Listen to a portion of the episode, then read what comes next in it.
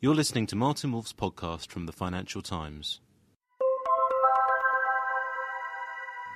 Does a country have the right to determine the composition of its population? If so, how should it do so? These questions are hard to answer. That is presumably why the British government has run what amounts to a stealth immigration policy. But that approach is now unworkable.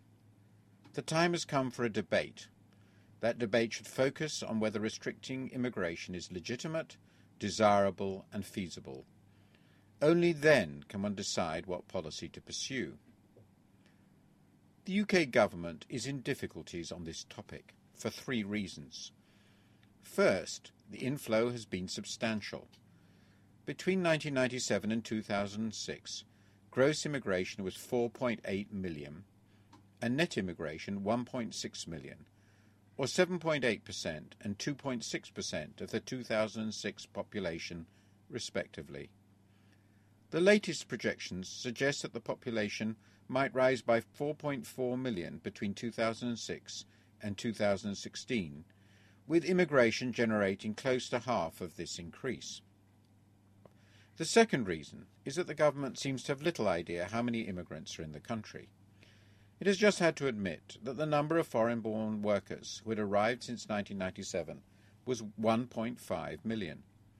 Foreigners also seem to filled more than half of the additional jobs created since 1997. Aware of the potential political risks, the government has announced the continuation of controls on workers from Romania and Bulgaria and introduced a point system to manage immigration of workers from outside the European Union. A panic stricken Gordon Brown the Prime Minister, has even proclaimed British jobs for British workers. The third and most fundamental reason is that the government never made the case for such levels of immigration. So, how should one go about having such a debate? A good starting point is whether a country is morally entitled to restrict migration.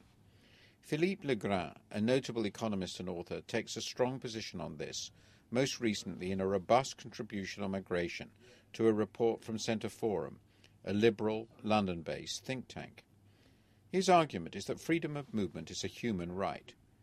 The implication is that a country should be defined as a set of institutions that controls a given territory.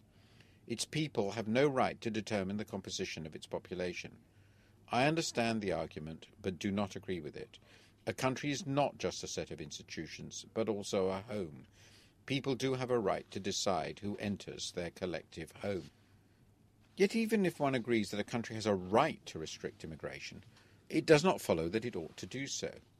Mr. Legrain argues that it is not just in the global interest to have free migration, but also in that of recipient countries. A standard gains from trade analysis would suggest that this should be true. But if one is to argue for free movement of labour on economic grounds, one needs a sense of the likely consequences. Analyses of free migration in the presence of huge real wage differentials suggests that we would end up with vast informal sectors and shanty towns. That is what happens within poor countries. Why should it not happen across the globe? I cannot see how one would persuade a host population that this outcome would be in their interests. So the debate has to be over what are still controlled levels of migration. What is most striking here is the poor standard of the government's analysis. The Home Office's recent contribution to a House of Lords Economic Affairs Committee inquiry discusses the impact on the size of the economy. For those of us who are not seduced by the lump of labour fallacy, there is no doubt that a bigger labour force would make the economy larger. So what? If one is trying to persuade people that immigration is in their interests, one has to analyse its impact on the gross domestic product and its distribution after subtracting the incomes earned by the migrants. So far as I can see, the Home Office does not even attempt to assess this. Mr. Legrain has little doubt. His position is that immigrants are almost always complementary to domestic workers and so raise their productivity and incomes. A particular benefit, he argues, is diversity. These points have force, but he also assumes, less credibly, that there are few negative consequences of diversity or a denser population. Yet what is most striking in this debate is surely how little we know. The case for an analysis similar to Sir Nicholas Stern's on climate change policy is overwhelming. Of course, such a review would be pointless if it were impossible to control immigration. While the extent to which this is possible is limited, it is not infeasible. But we should certainly move to market compatible systems, such as auctions of work permits, rather than arbitrary point systems. So let us try to have an honest discussion based on the best possible analysis and consideration of the ethics. If immigration is to continue at a substantial, if reduced rate, all these issues must be confronted. If not, the debate is certain to become ever more unpleasantly xenophobic. This is not an area for stealth, but for policies that are far more open, transparent, and better justified than hitherto. Let the debate begin. Thank you for listening.